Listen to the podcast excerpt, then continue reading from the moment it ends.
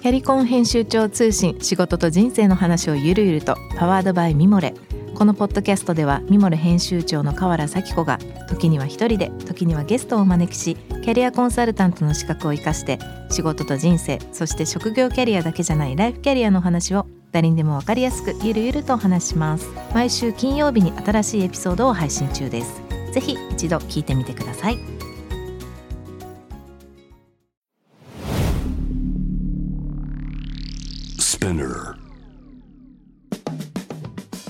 ナビゲーター中道大輔です。Vision to the Future with Forbes Japan このポッドキャストは物事人の魅力を引き出すことで日本のカルチャーの価値を再定義し世界と共有するコミュニティプログラムです。 Forbes Japan Web とは記事として連動し音声では SPINEAR を通じて主要リスニングサービスにてお聞きいただけます。 Forbes Japan Web は概要欄リンクからチェックしてください。番組の Twitter、Instagram のアカウント名は PTTF アンダーバーコミュニティです。ぜひぜひそちらの方のフォローもお願いいたします。さて今回はですね株式会社クリア代表取締役 CEO 生駒隆二さんお迎えしてお話をお届けしたいと思います。よろしくお願いします。よろしくお願いします。今日は暑い中六本木ヒルズまで。ありがとうございます。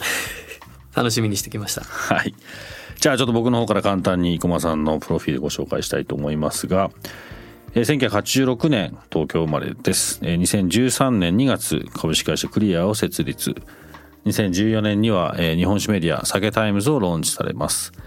えー、2018年7月に有限会社川勇商店を買収し、日本酒ブランド SAKE HUNDRED をスタート。これまでベンチャーキャピタル等から約16.5億の資金を調達されていらっしゃいます。日本酒事業のグローバル展開を目指してらっしゃって、えー、日本酒事業歴はまあこれまで10年と。で、フォーブジャパンでね、えー、実は僕の方で生駒さんちょっと興味があるということで今日この対談あの決まったんですけれども、えー、酒イノベーターとして選出されましたと。で国税庁主催の日本産種類のグローバルブランド戦略に関する検討会の委員を務めるなど、えー、今やねこの日本酒業界を、えー、こう発信する第一人者ということで注目されてらっしゃるということなんですがさてあの僕はね今日初めてお会いするんですけどももう本当なんとなく想像はつくんですけど、えー、これまでのことからまあね2回今週と来週ありますのでちょっといろんな話を聞いていきたいんですけどもまずこのクリア設立されるというまでにまあなまあ多分なんで酒なのかみたいな話になると思うんですけどそこに行き行き着くまでのちょっと簡単ないきさつをちょっと教えてもらっていいですか？はい。あの日本酒の仕事してるって話をすると、うん、結構酒好きのイメージとか酒豪っぽいイメージを持たれるんですけどもともと遡れば二十歳になってお酒飲むようになって、うん、まあ僕は日本酒屋のイメージ悪かったんですよね。あの今僕36で僕ぐらいの年代の人多分同じ経験してると思うんですけど、一気飲みさせられるんですよ日本酒って。僕はあの軽音サークルに入っていて、音楽やってライブやって飲み屋に行くじゃないですか、で飲み放題とかで,、でみんなでガンガン飲みましょうみたいな。なると、まあ、ビール飲んだりウイスキー飲んだりするわけですけどある種こう罰ゲーム的な要素で「あじゃあ新人新入生これ飲め!」とか言われて。で、まあ、当時その名も知らぬ日本酒を10気一杯継がれて。バカですよね。それでも多分あのもう多分ずっとあるんじゃないですか日本ってそれ。そうなんですよね。結構だからその、まあ、もうちょっと下の世代になると、うん、そもそも飲み会行かなくなったりしてるんであんまりそういう経験ないらしいんですけど、ねうん、僕のまあ僕より上とか、うん、まあ、30歳前後ぐらいの人まではそういう経験があっていやもう二度と飲まないと。あんな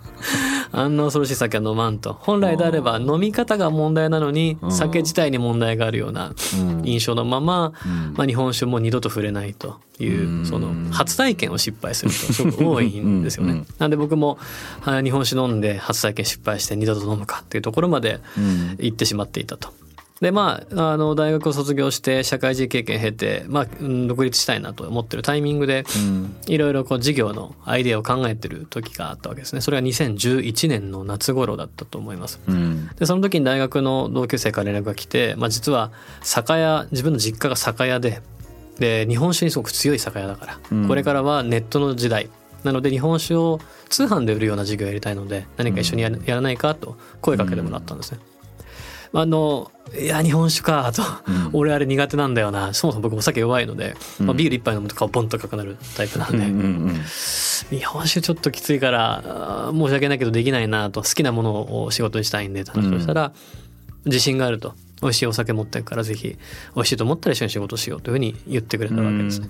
でその時に飲んだ日本酒が熊本県の、まあ、香炉というお酒なんですけど、うん、今思い出しても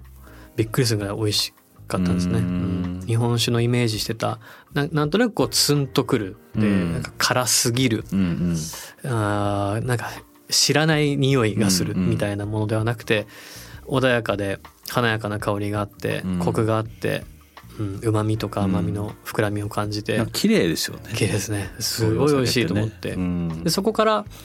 多分大嫌いだった分ギャップが大きかったんですよね、うん、こんなにいいものだったんだ。振れ幅が大きくて、まあ、いずれにせよ何か起業してで事業をやろうと思っているプロセスではあったので、ああじゃあちょっと日本酒でやってみるかっていうことで最初は個人として始めて、まあ、そこからいくつか事業を経て2014年にはその情報の観点で日本酒を増やしたいなということで始めたのが「SAKETIMES」というのが本当にこう一番最初からメディアを始めるまでの流れですね。うん。 SAKETIMES は初めてこれはあれですよね。きっともっとちゃんとした日本酒の知ってもらいたいみたいなイメージでスタートしたんですか？そうですね。あの僕自身がすごく大事にしている考えとして消費者が何を望んでるかしっかり考えようってことをいつも考えてます。それはもう僕があ親戚に酒蔵の人がいるとか酒屋だとか全然関係なくて、うん、一こう単純なビギナーとして始まってるので、うん、自分が一消費者で自分が欲しいものなんだろうっていうところから作っていくことが大きい市場にアプローチできるんじゃないかと思ってたわけですね。うん、なので日本酒って興味を持ってえ他にはどんなお酒があるんだろう？誰が作ってんだろう？どうやって飲めばいいんだろう、もっと分かりやすいとじゃあ新宿でおすすめの日本酒居酒屋何があるんだろうとか。なんか興味を持って何か調べようと思った時に受け皿になるプラットフォームがなかったんですよね。確かに。そうです、ね、なのでじゃあそれは私自身が自分自身が作ることによって同じような課題を抱えてる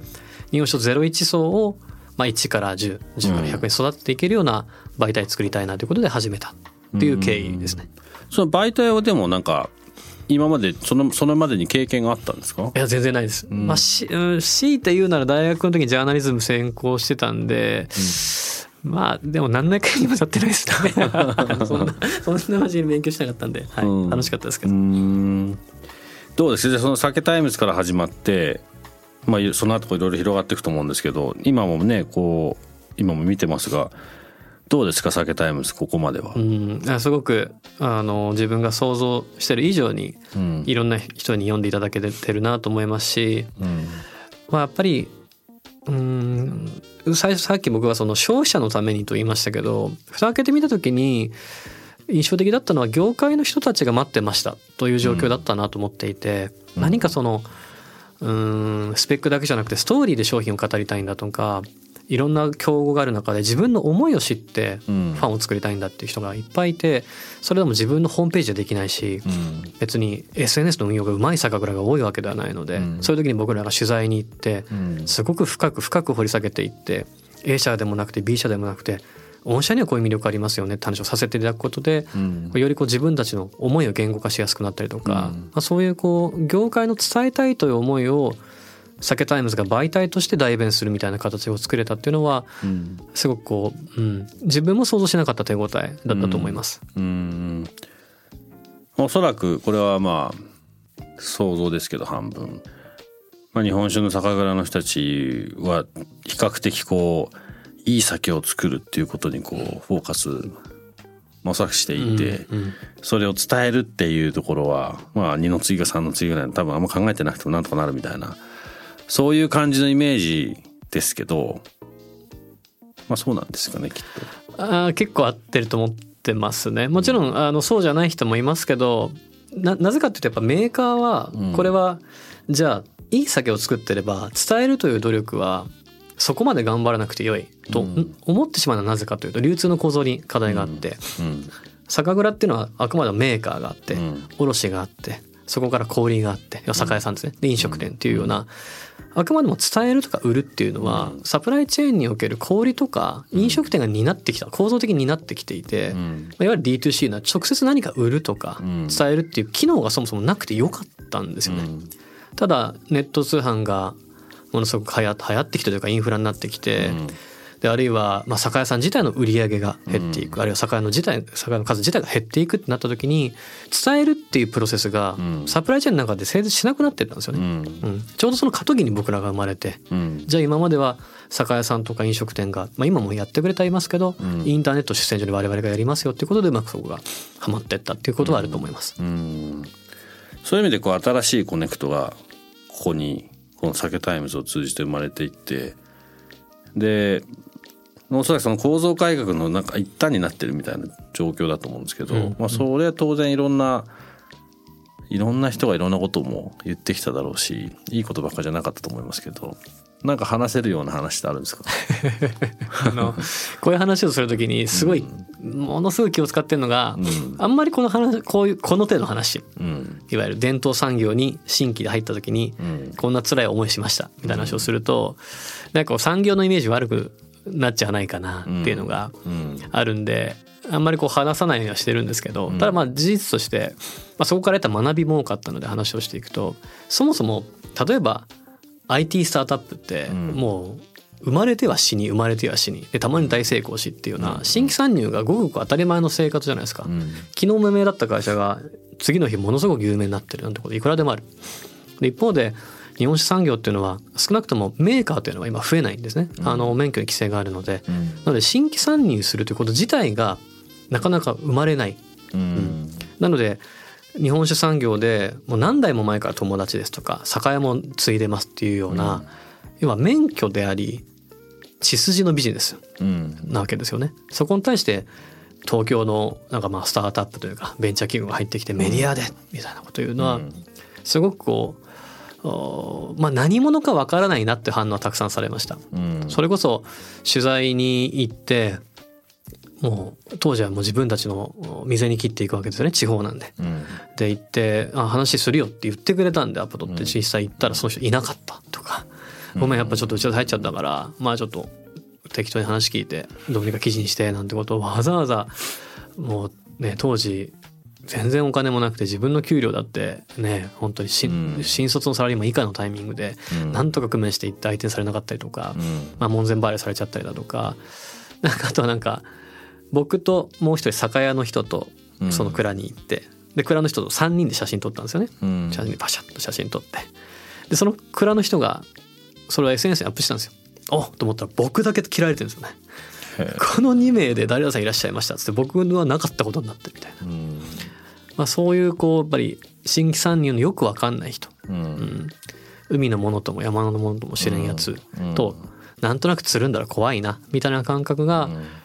今では日本酒ベンチャーなんてことありふれていて、僕もあのだいぶこうよくしていただいてる方だとは思いますけど、うん、最初はこう信頼されない、うん、なんとなく近寄りたくないっていうところから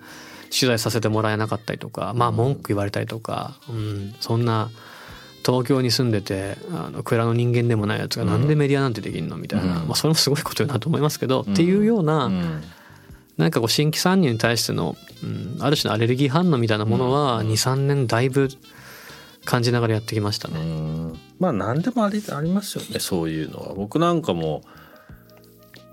僕ねあの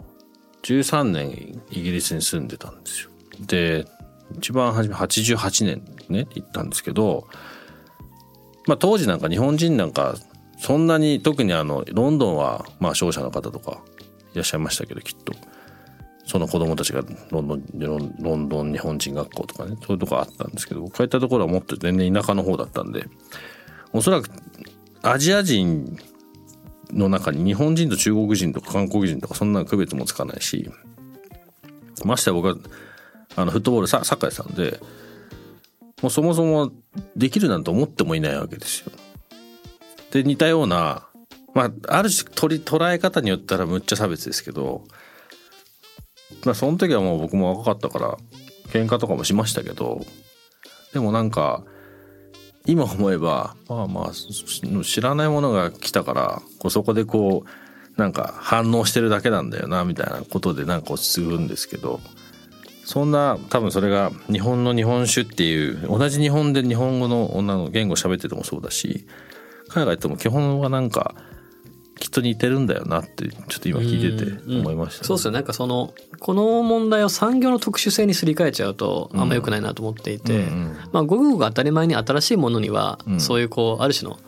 抵抗感があって、うん、もしかしたらそれは自浄作用かもしれないし、うん、なんで僕は別にだから日本酒産業はなんて思うことは全くなくて、うん、まあきっと日本酒じゃなくても程度の差はあれきっとあるだろうなと思いましたし、うん、なんかそこにこう中指だったり絶望するのもあの全く話が違うんで、まあ、しっかり例を尽くして成果を出すっていうことだけ意識してれば、まあ、結果的にそれはあの解決するだろうなっていうのは思ってたんで、まあ、そういうことはありましたけど、まあ、めげず腐らずおごらず、うん、粛々とこう当時はメディアをいいベニヤでしていく。っていうことだけ考えているのがベストだろうなと思ってましたし、まあ、結果それがあの正解だったなとは今になっても思います。そこから、まあ、このメディアはメディアで今もね結構動いてると思うんですけど Clear っていう株式会社 Clear はその SAKETIMES の前ですよね。そうですね。2014年にメディアを作る前に、うん、あの会社は作ってました。でそこからじゃあ次は日本酒のブランドを自分たちでするっていうところが次ですか？はい、 SAKE HUNDRED。はい。これあれですよねメディアをでありながらいろんな人たちいろんな蔵のいろんなまあある種ブランドというか日本酒をこう、まあ、いろんな形でフィーチャーしてる中でこの自分たちでもやろうっていう、まあ、きっかけは何だったんですか？いくつかあるんですけど根本的にはメディアもすごく面白いんですけど、うん、自分の好きな日本酒を自分で売って市場規模を大きくしていくんだっていうこう手応えが、うん、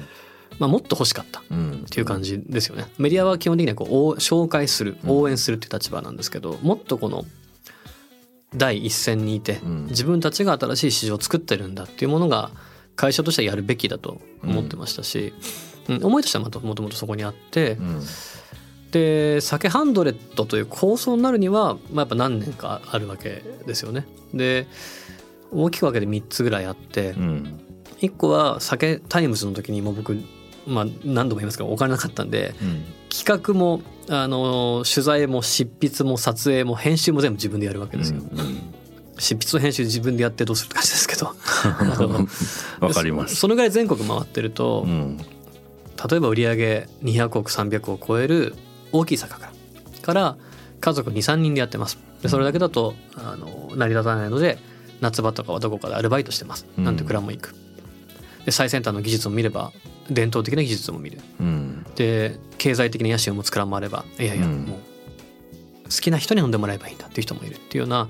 なんかいろんな日本酒に触れる機会があったっていうこの膨大なインプットはおそらくまあこの世界でもものすごく少ない。ここまでできてるのはでその経験を通じて感じたことはやっぱ日本酒すごいなと思ったんですよね。うん、なんか勉強しても勉強しても全然わかんないし分かんないことだらけだし、うん、で個性によって全然違う、うん、で味もものすごくたくさんある。料理もものすごくあるっていう、まあ、日本全国。というかまあもっと言うと海外の酒蔵も回ってるんで世界中の酒蔵を回ることでとにかく日本車すごいって思いがどんどん強くなっていったわけですそれが前提にある。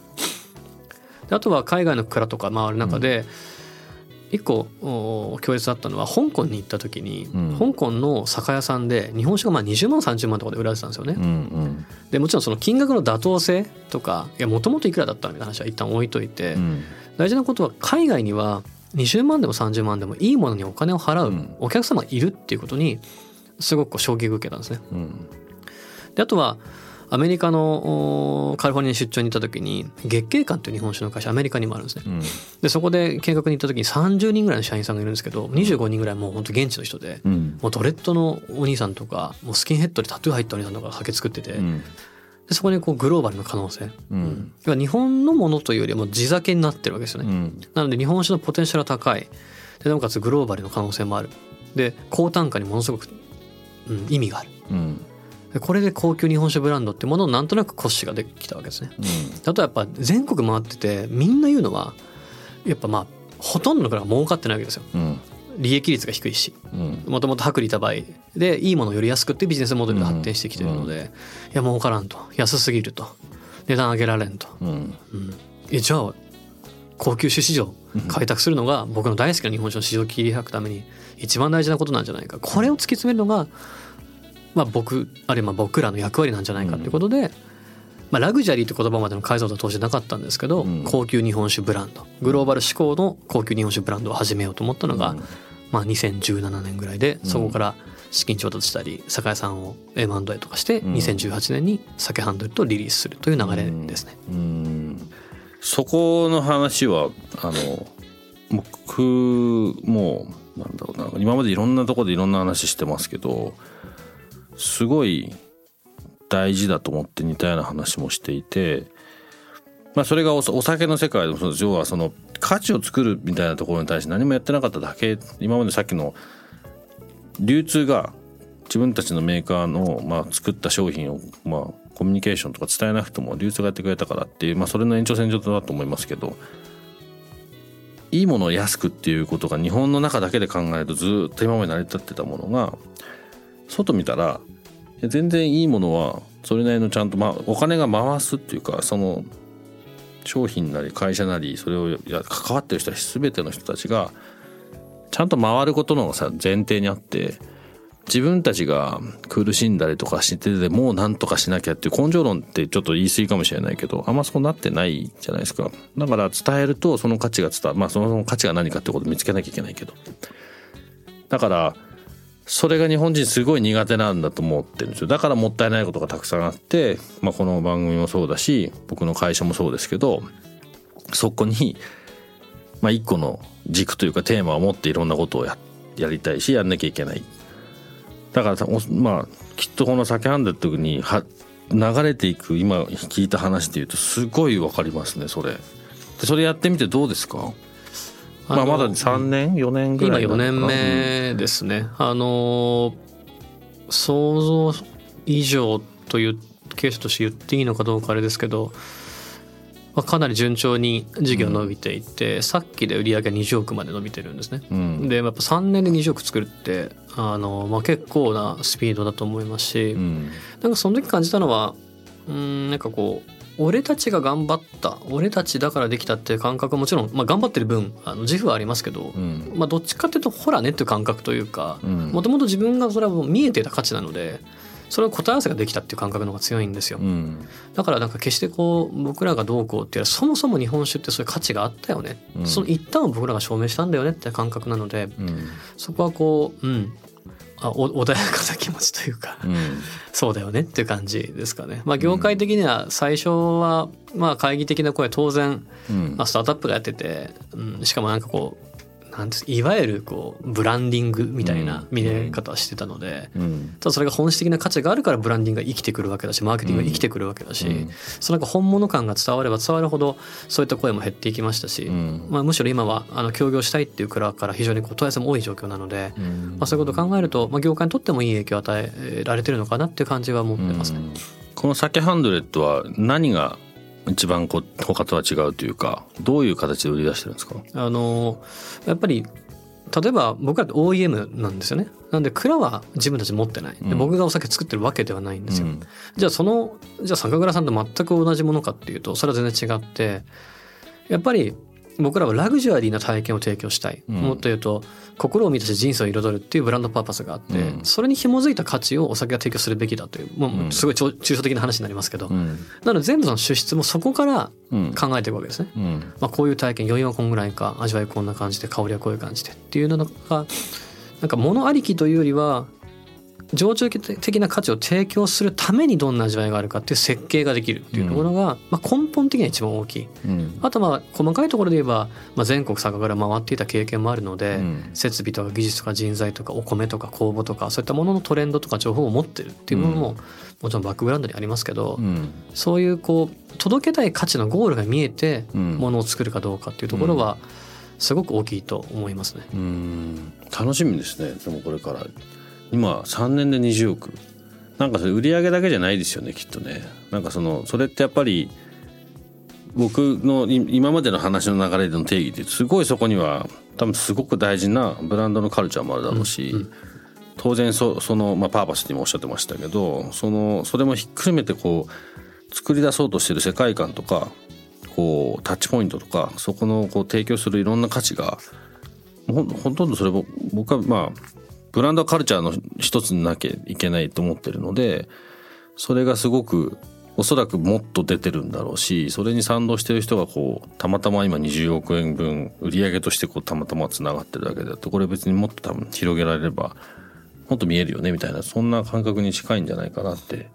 聞いてて思いますそうですね。あの高いものを売るっていうのはものすごく難しいことだと思ってますし、うん、まあ人によっては1回で10万円分買うとか、うん、年間で何十万円買うなんていうお客さんもいらっしゃいますけど、うん、そういう方は日頃から高いお買い物をするわけですよね。なのでいいものが何かよく分かってる。うん、で彼らに対して生半可な商品じゃそもそもダメだし、うん、言葉遣いでもダメだし、うん、写真も半端なものではダメだし、うん、カスタマーサポートのモデルもそうだし、何かそのブランドっていうのはまあ、まさにこう生き物みたいなもんなんで、うん、どの角度からどのシチュエーションどのタイミングどの角度で見てもそのブランドが融通無碍行き届いてることがすごく重要なんですよね。うん、なのでそこをやりきれるかどうかそもそもやりきる前に自分たちが何者かっていうものが深掘れるかどうかに全てかかってくるんで、うん、なのでそういったこう大概まあなんか20億高級日本酒で20億みたいなこと言うとなんとなくその伝わりづらいかなとは思うんですけど、うん、その裏側にある全ての行動に酒ハンドとらしさを行き届かせる、うん、そのために自分たちの理解を深めるっていうところを言語化していくってことは、相当時間も使ってますし頭も使ってるところだと思いますね、これができないと絶対ブランドは成り立たないと思ってます、なんかあの昔に見たちょっとどの新聞あの多分業界誌なんですけど僕がリーバイスに行った時にコモデ・ギャルソンの川久保玲さんが「いいものは高いんです」って言ってバシッてそれだけなんですよ。でまあギャルソンのあれなんで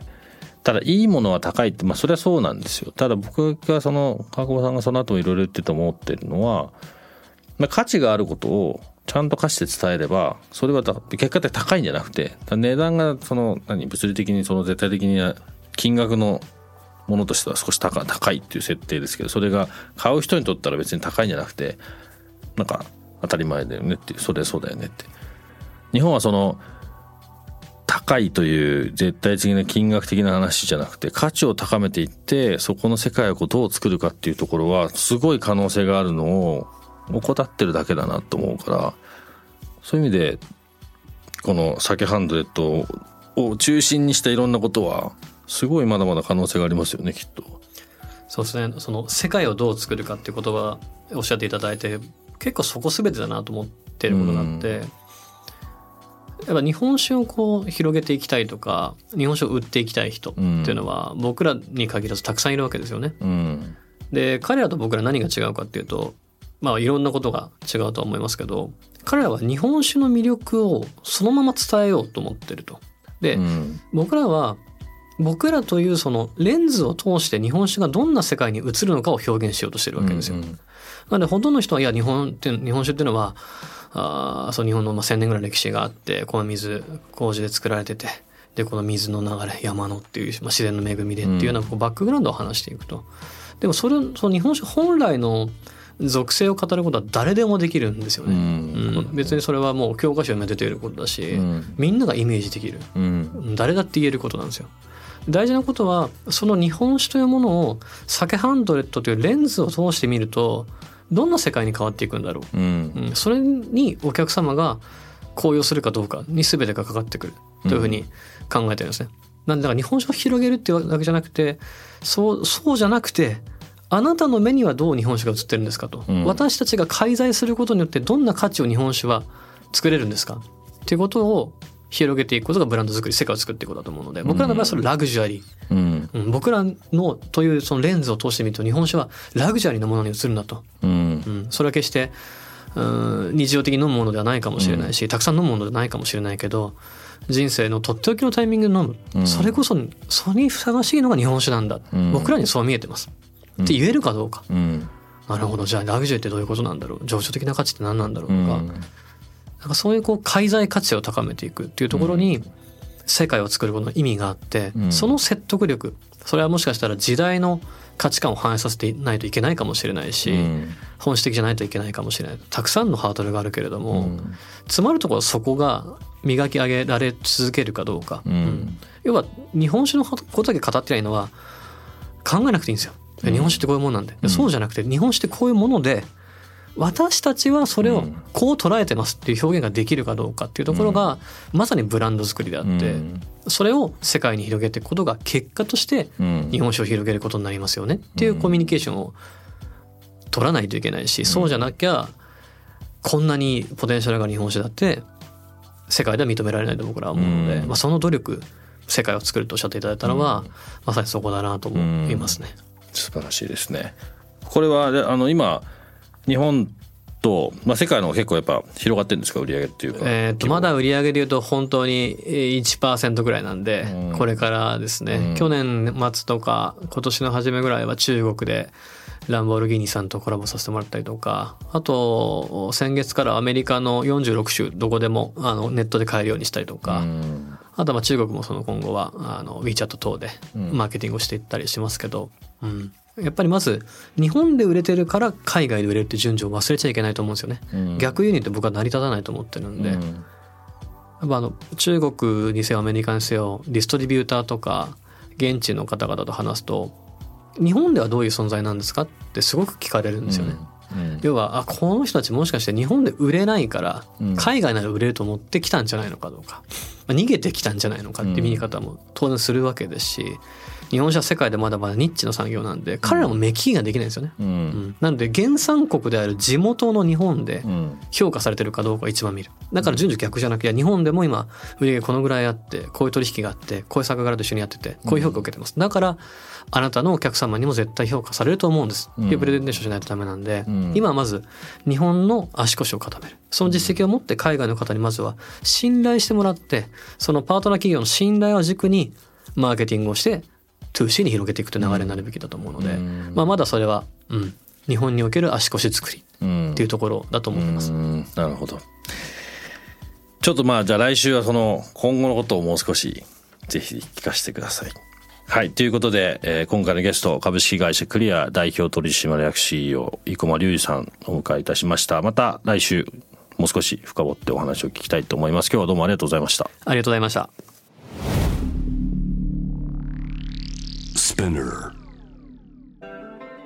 中道大輔がお送りしてきました Vision to the Future with Forbes Japan 本日の生駒さんの話いかがでしたでしょうか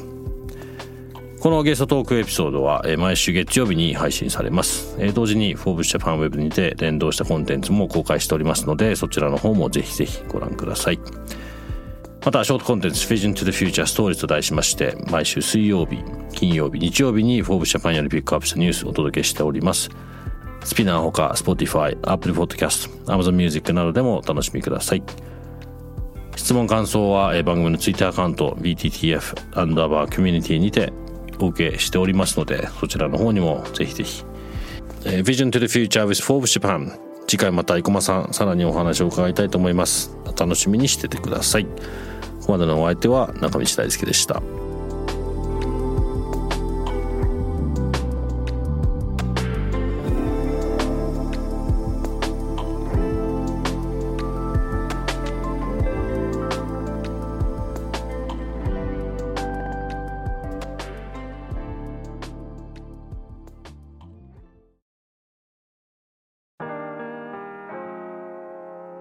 家の神崎めぐみと編集者の大森洋子でお届けする雑談ポッドキャストウォンと私の名前なんての？ふと私って誰なんだ？と自分がぐらついてしまうそんなあなたと毎日を楽しくするサバイバル術を一緒に考えていきます。ボントは毎週水曜日朝5時に配信。ぜひお聞きのプラットフォームでフォローしてください